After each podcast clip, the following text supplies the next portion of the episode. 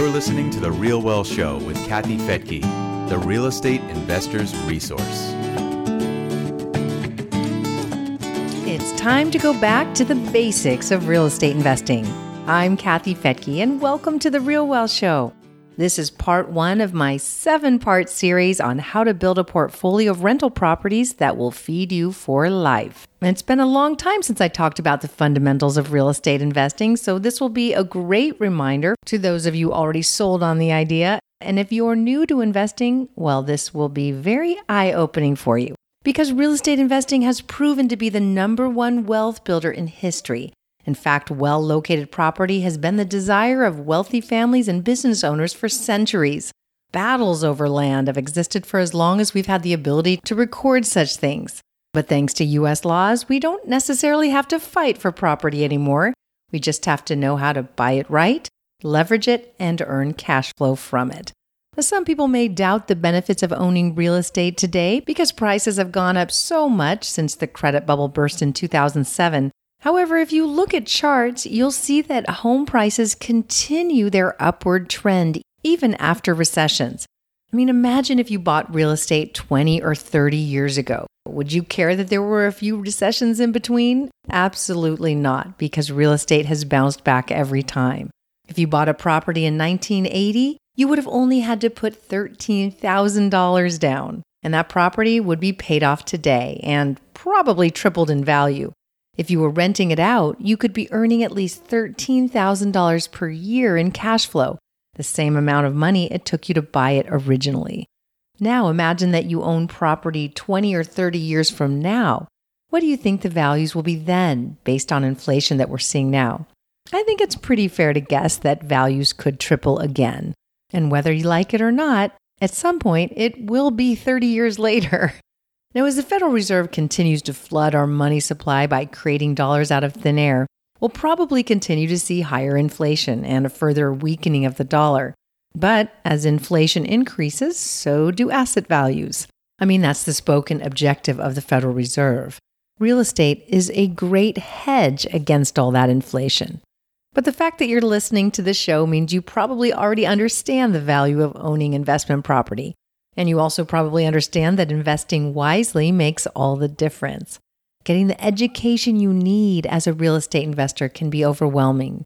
But the more you know, the better decisions you will make. There are just way too many quote unquote gurus out there selling things that you probably don't need and may not use. So you need to get the right information, or you could end up in the school of hard knocks, which nobody really wants to graduate from, but many of us have attended. While it takes years to become a sophisticated or experienced investor, you can learn from those who've been there before. So that's why I developed these seven steps for new investors to help you get started in the right direction. So in today's podcast, we're going to talk about step one and that is how to clarify your goals. This is the first step and one that many people forget to take. But no matter what you're trying to achieve in life, always, always start with the end in mind. Too often, I see people buying property without determining if it's the right strategy for them. So look at it this way if you work 60 hours a week and you have a family and you have a spouse and you have things going on, maybe you want to work out or go to church, you may not have any spare time. So, why would you buy a fixer upper or even look into that business? It's truly a recipe for disaster because no matter what they say on HGTV or at real estate groups or wherever you're seeing people flip homes and who make it seem so easy, it's not. It's a recipe for disaster if you're just doing it on the side. So, if you want to make money quickly and get into the fix and flip business, then make sure you have a team at least who's available to do it full time or to give their attention to it if you can't. And remember that if you're in the fix and flip business, you get taxed differently than buy and hold. And that is very important to understand, which we'll talk about a little bit later. So, again, understanding your goals for your specific situation is the most important place to start. So, if you're young, you probably wouldn't want to buy a property with cash, partly because you may not have it, but also why not leverage, which means borrowing money from the bank or somebody else, because you have plenty of time to pay that loan off or let your tenants pay that loan off for you. And this allows you to buy more. But the opposite may be true if you're just trying to retire. Maybe you don't want to use leverage because what you really want is more cash flow. So here are some questions to help you get clear on where to start. Number one is when do you plan to retire? And how much money will you need to cover your bills at that time? What are your current retirement income sources so far? And how much money are you willing to invest in real estate? Do you want to acquire property for future growth or do you need cash flow today? And do you have good credit? Do you need to plan for college, travel, or your parents' long term care? What are some expenses that you'll be looking at in the near future? And what about tax breaks? Would you like to pay less to the IRS? These are all the questions that you need to sit down and answer so that you can really determine what your strategy will be. So, right now, just think about what are your three most important goals that real estate investing might help you achieve. Are you looking for a job, a way to make current income today? Or are you looking for a safe place for your money? Or you're looking to grow your money or just build a retirement plan? Whatever it is, take a moment to think about what is the most important thing to you and what you hope to achieve through real estate. And that will really help you to get clear direction. All right, so let's go back to some of those questions. When do you plan to retire? If you plan to retire soon, then hopefully you've already started on your plan. So, a lot of people who come to us at Real Wealth Network are ready to retire and they've been putting money aside in the stock market or in their 401ks or their self directed IRAs, and they're really ready to cash out. And for many people, having their entire nest egg tied up in the stock market feels really uncomfortable, as it should. I mean, imagine if you were ready to retire, just about to retire in 2007, and you had all your eggs in one basket, and that basket was in Wall Street. Well, by 2008, you might not have had much of a retirement left. So, if you're really ready to retire and you have money and you've built up quite a portfolio, it's really the time to diversify. And in my opinion, diversify into hard assets that don't disappear overnight.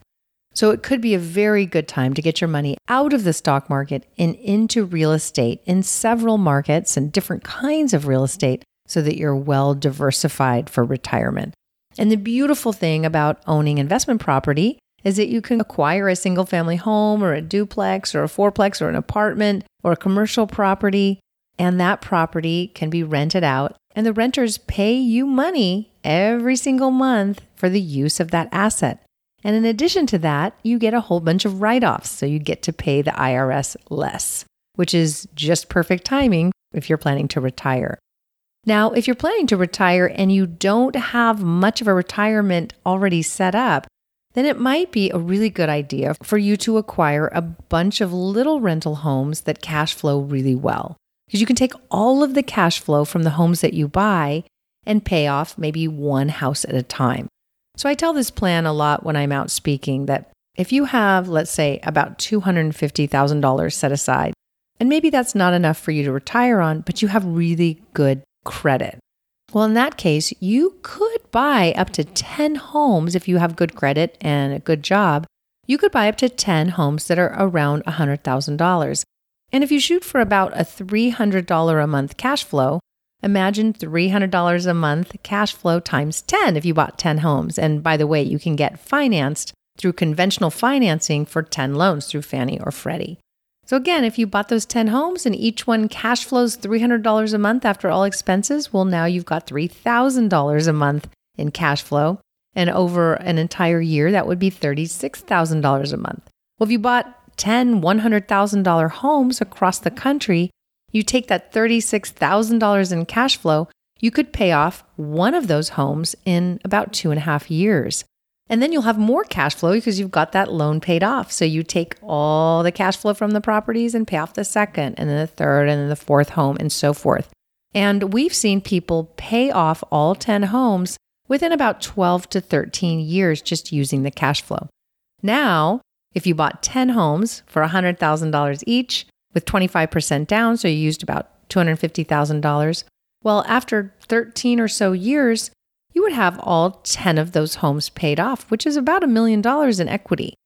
Now you've got, again, that million dollars in equity, and those assets are still cash flowing, only better because you have no more loans on them. So that's one way to really accelerate your portfolio growth if you just don't have enough money to retire on. But let's say you don't have that $250,000. You can just start with one property and build from there. But let's say you have terrible credit and this plan is not going to work for you at all, or you don't have a job that would allow you to qualify for those 10 loans. Then you might be someone who's better suited for flipping. Like I said earlier, that is a way to acquire homes, fix them up, and sell them for a profit. Or wholesaling. Definitely look into that. Those are ways that you can get into real estate with very little money, but you can build an income so that you can eventually get into buying cash flow property. So, again, there's different strategies for different people. Some people have more time than money, some people have more money than time, and obviously those strategies will be different for each person. So, this summarizes step one of my seven steps for new investors. I'm Kathy Fettke, and thanks so much for joining me here on The Real Wealth Show. I'll talk about the next step on the next episode. You can listen to this and any past shows at realwealthshow.com.